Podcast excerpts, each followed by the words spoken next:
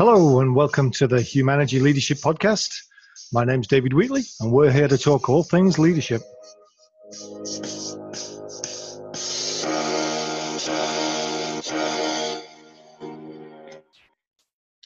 And as the music of Finkel fades away, uh, my guest this week isn't one. So um, sometimes you record one and it doesn't get approval for one reason or another. So I have a backlog of things I should be able to talk about that might be useful to people. So it may not be quite as long, but I think you'll find it, it interesting because I've had a few requests uh, based on some of the things I've said in previous ones. And I appreciate the feedback.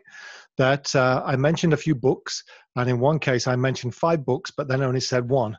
And so I thought uh, this is an opportunity for us to uh, have a quick look at what your summer reading list might look like if you're trying to catch up on what it means to be a successful leader. And so I've got uh, my David Letterman esque top 10 books, uh, not in any order at all, uh, and then maybe add a couple of extra resources on top of that as well.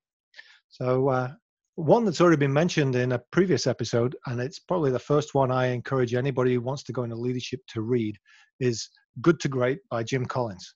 And it's about 20 years old now and some of the companies no longer exist and he did write a follow-up book about why they no longer exist and how the principles in good to great are still good.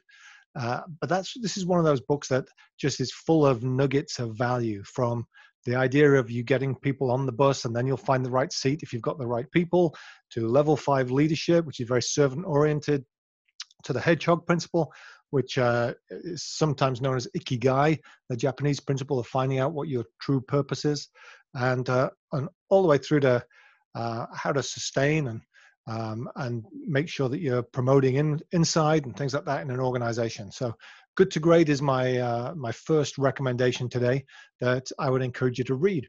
Uh, and if you're a Jim Collins fan, apart from reading the Why the Mighty Fail, which is about why some of the companies in the original research no longer exist, uh, and it validates the original research.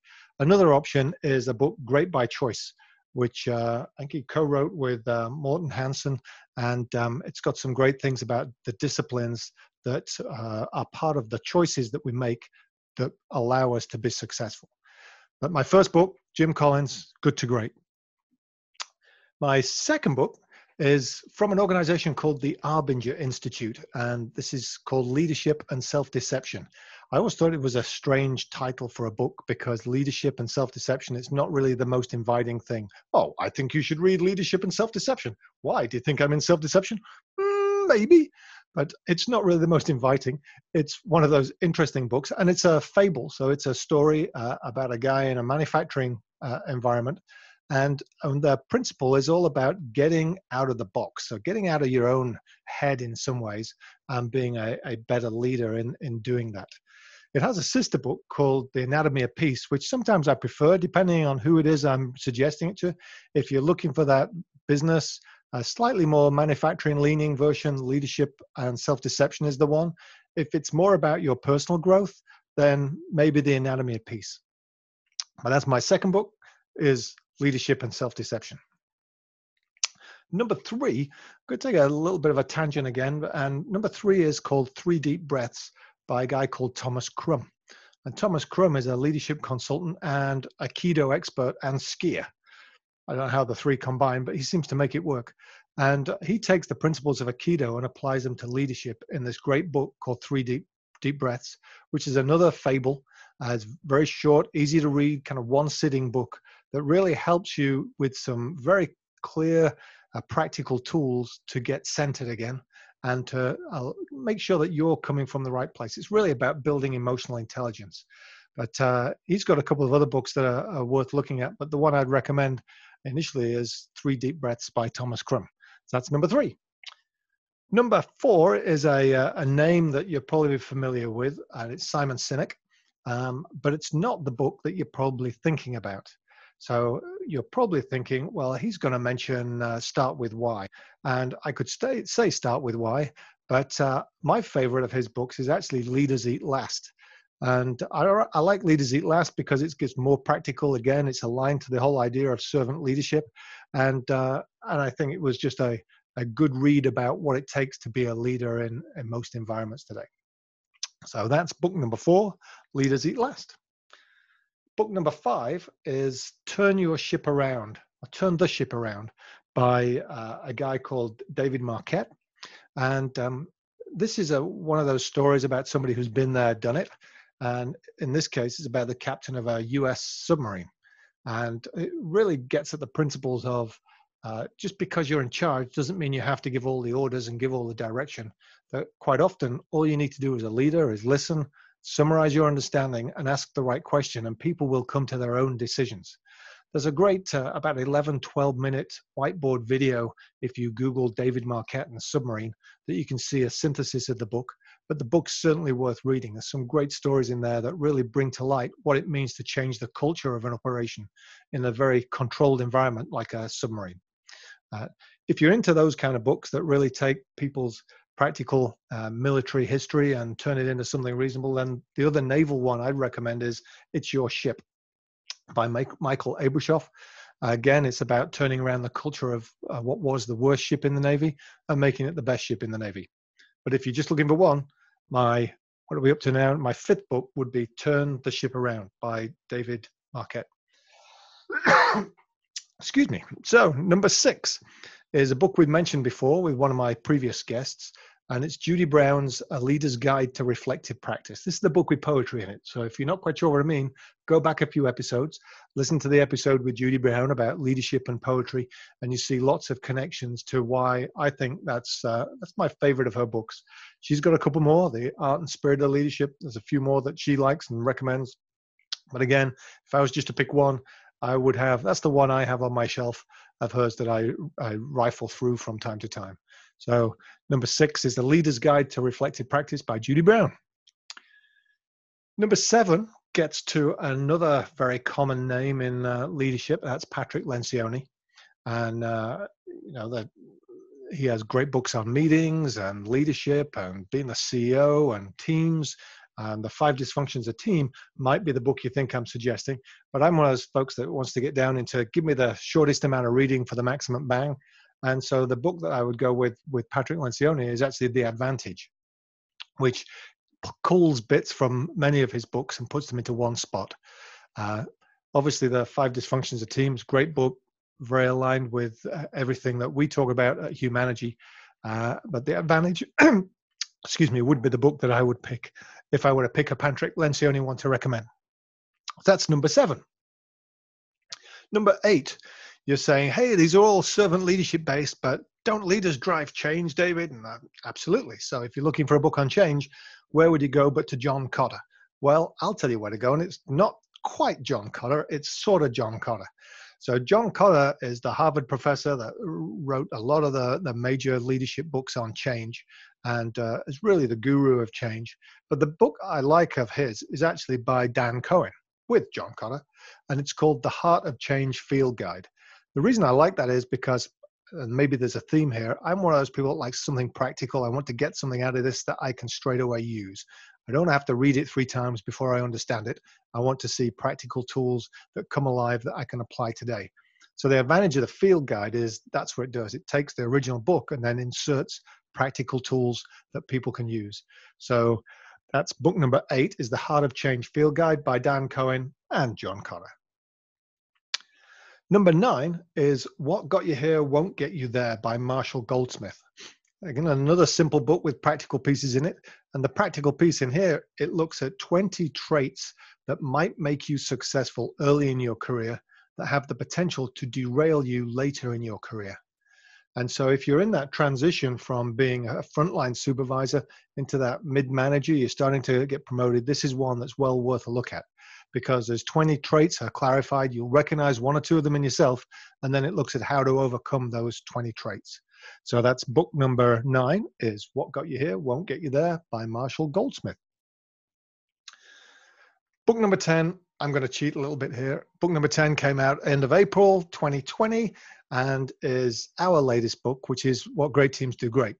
And it has to be uh, on here somewhere, otherwise, you know, what would I be doing? But what Great Teams Do Great is a great resource for uh, helping teams be high performance and helping leaders of teams look at what they need to be doing in order to build high performance amongst their team. Some simple steps, some simple tools that are very practical. Again, it's another short read, but it's one that uh, I'm I listen to people who read it, it's one that you might not read in one sitting. It's one that you'll take a couple of chapters and you'll think about it. You'll maybe have a chat with some folks, and then you'll take a couple more chapters and you'll have another chat and think about it some more. Uh, if you're interested in doing that, by the way, in August, this is 2020, we'll be running a virtual book club on what great teams do great.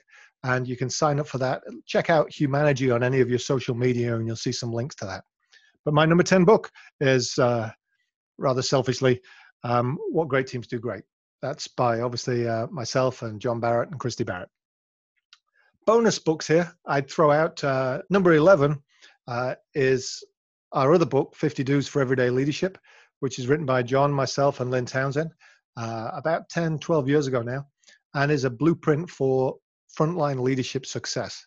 So, this is probably the worst leadership read on the list, but it's likely one of the best references you'll find for leadership. So read the first 14 pages and it tells you how to dip in and out of the rest because it's a blueprint of 50 do's with their corresponding don'ts that we found are a, a model for successful leadership. And uh, 50 sounds like a lot, and indeed it is. I remember a number of years ago doing a presentation, a keynote on the book, and I was the second of two keynotes. And the first one was presenting on seven somethings. It wasn't the seven habits, but it was seven somethings. And he opened his keynote by saying, Some people will give you 50, but that's way too many. I'm going to give you seven. And he'd obviously seen the agenda and knew I was coming next. So I had best part of an hour to work out what I was going to say at the start of my presentation on 50 do's. And uh, I was quick enough that day, I must have been on something, but uh, quick enough to start my presentation by saying, Some people will give you seven, but that's way too many. I want you to focus on one. Because the idea of the 50 is you're doing most of the 50 right. The one that you want to focus on is the one that's most likely to trip you up.